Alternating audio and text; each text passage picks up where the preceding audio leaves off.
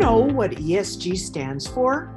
In the last few years, environmental, social, and governance have become a major concern for public and even privately run companies. Brent Wood says it's hard work, it's important, and it's here to stay. I do know of people that I think thinking to bury their head in the pillow and uh, hope that it goes away and they wake up and don't have to deal with it. And you know, it's going to evolve. It truly is a journey. It's going to evolve, but in no way, shape, or form do I think this concept of ESG and reporting is going to go away. I, I think it's here to stay. Hi, I'm Irene Silber. Brent Wood is the CFO of East Group Properties. He was one of the presenters at a recent Vanguard dialogue on ESG. Along with him was Sally Curley, who runs Curley Global IR and is a longtime expert on ESG. She helped East Group Properties navigate ESG. The Vanguard's Ken Banta started the conversation by asking for a good definition. I was looking uh, just now on uh, Google for a definition of ESG, and it kind of equated it with sustainability, but yet we know that it's actually other things as well. Can, can you uh, clarify how, how executives should understand ESG today? It is not interchangeable with the term sustainability, and that's a really important point for anybody that's actually looking to develop disclosure in this area is to understand that um, sometimes the term sustainability is inter- is used interchangeably, and it's really not in the minds of investors and most regulators. And so, when when investors think about sustainability, they think about and define it as the long term viability of an organization.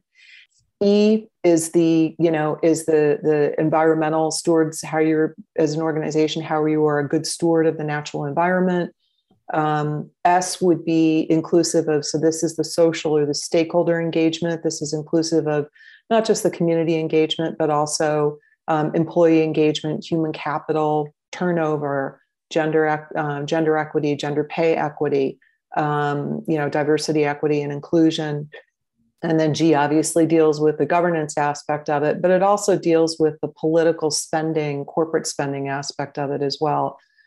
Brent, um, you uh, you you you were really on a journey from uh, from not knowing much about ESG, I believe, uh, not long ago, to uh, maybe knowing more than you want to now. Um, what uh, what prompted that, and what what happened? How to, tell us a little bit about how that occurred. About five years ago, I would say, in some uh, institutional shareholder meetings, especially as we began to meet with European investors, questions began to arise more uh, routinely related to ESG. We were at first trying to, you know, okay, what does ESG mean?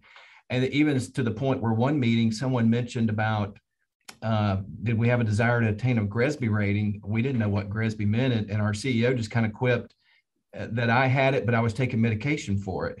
So uh, that's kind of where we were at the time. But from there, it began to evolve we had two or three years ago, we had quite a bit, a surprising level of against votes against our uh, nominating corporate governance committee. We set up, with the help of Sally, uh, meetings with four of our key big block against votes, and our chair of NomGov participated in those, which I think was key. And but one to show the investor we were serious, and two so that he could bring back direct information to the board and not just uh, you know the employees sending that information back.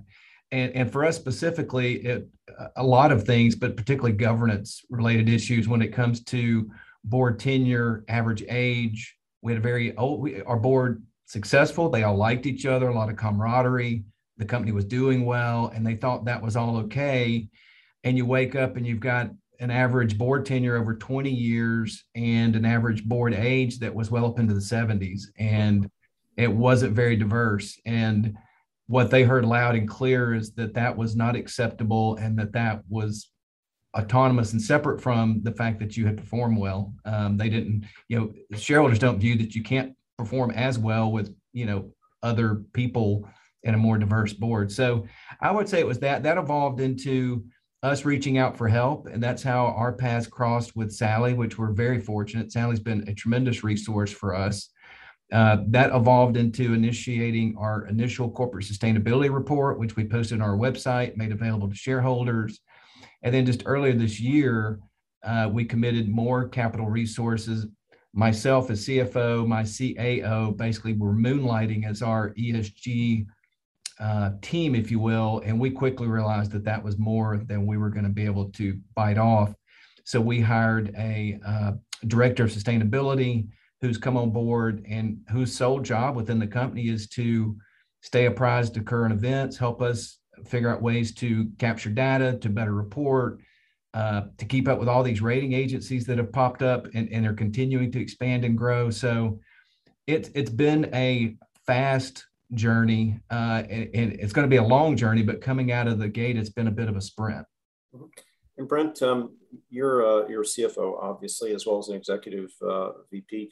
Um, what do you see as the uh, the right um, uh, governance element on this uh, in the company? Does it report into you ultimately, or to the CEO, to the GC, or maybe to all of the executive team? How do you how do you how do you uh, governance ESG?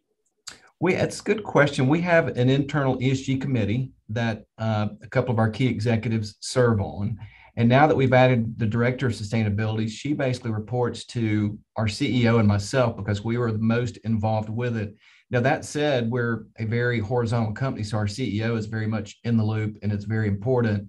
Uh, and then myself and the CEO then basically report to the board channels via board meetings or as it may be, you know, correspondence quarterly.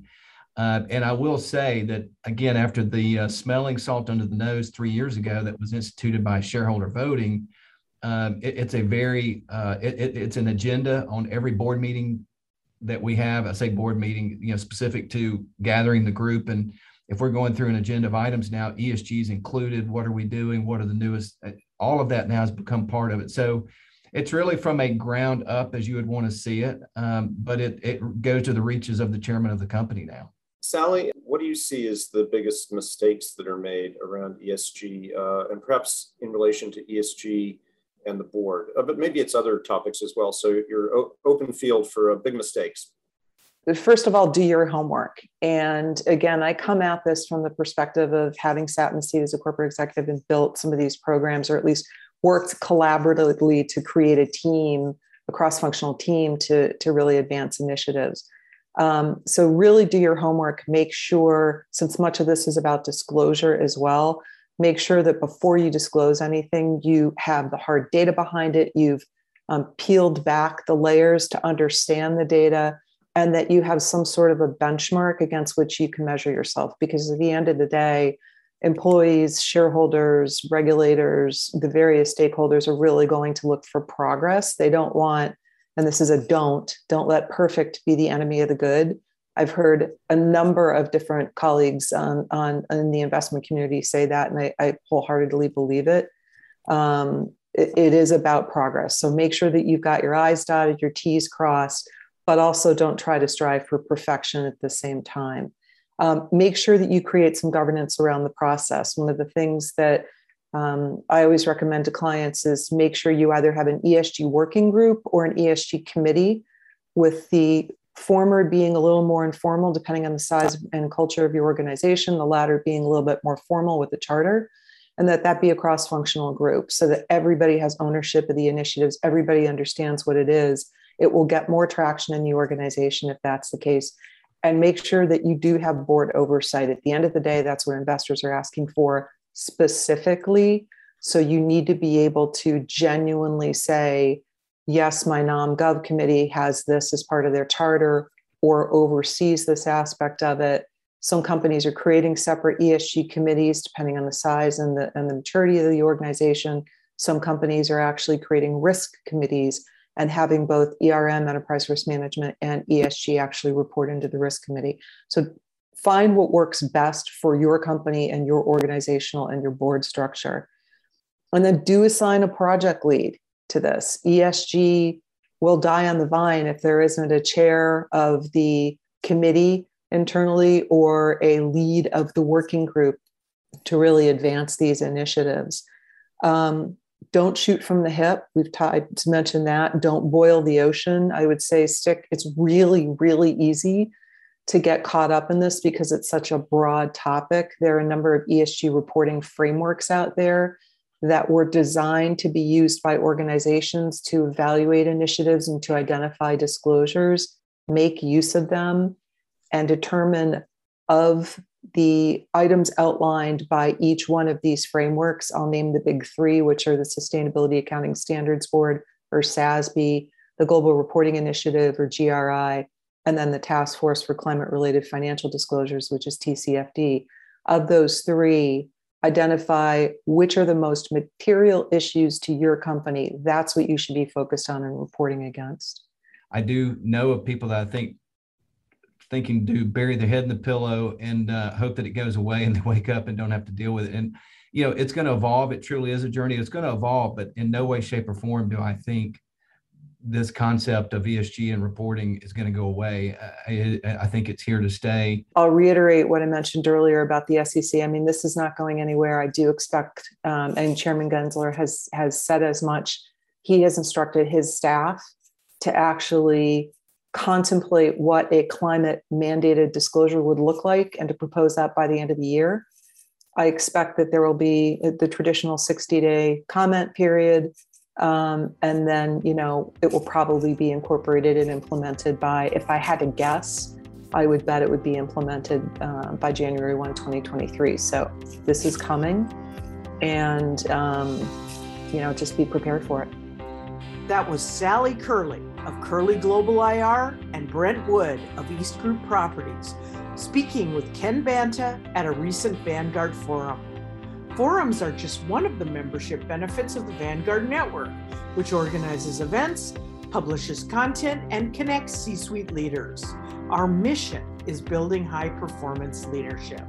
If you'd like more information about us, please visit our website at thevanguardnetwork.com. I'm Irene Silber. Thanks for listening.